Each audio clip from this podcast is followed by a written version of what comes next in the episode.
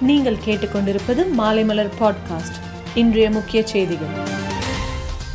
சென்னையில் கனமழை பெய்து வருவதால் தாழ்வான பகுதிகளில் மழைநீர் தேங்கியுள்ளது. மழைநீர் தேங்கக்கூடிய பகுதிகளில் தண்ணீர் வெளியேற்ற எட்நூத்தி ஐம்பது இடங்களில் மின் மோட்டார் தயார் நிலையில் வைக்கப்பட்டுள்ளது. எந்தெந்த பகுதிகளில் தண்ணீர் தேங்குகிறது என்பதை ஊழியர்கள் கண்காணித்து வெளியேற்றும் பணியில் ஈடுபடுகிறார்கள்.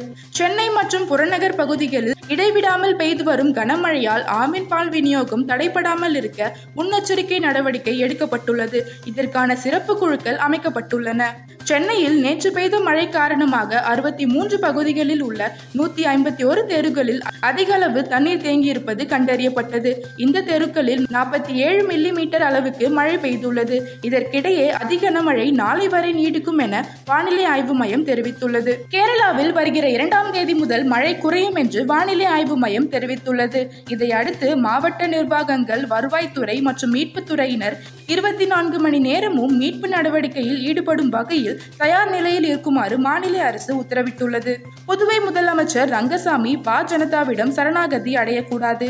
மின்துறையை தனியார் மயமாக்க அனுமதிக்க கூடாது சட்டப்பேரவையில் மின்துறை தனியார் மையத்தை எதிர்த்து தீர்மானம் நிறைவேற்ற வேண்டும் என்று புதுவை முன்னாள் முதலமைச்சர் நாராயணசாமி கூறியுள்ளார். சென்னை மாநகரில் ஒரு லட்சத்துக்கும் அதிகமான தெருக்கள் உள்ளன. இதில் தாழ்வான இடங்களில் உள்ள ஐநூறு தெருக்களில் மழை வெள்ளம் சூழ்ந்துள்ளது. இந்த இடங்களில் தண்ணீரை வெளியேற்றும் பணிகளில் மாநகராட்சி ஊழியர்களும் அதிகாரிகளும் போலீசாரும் ஈடுபட்டுள்ளனர்.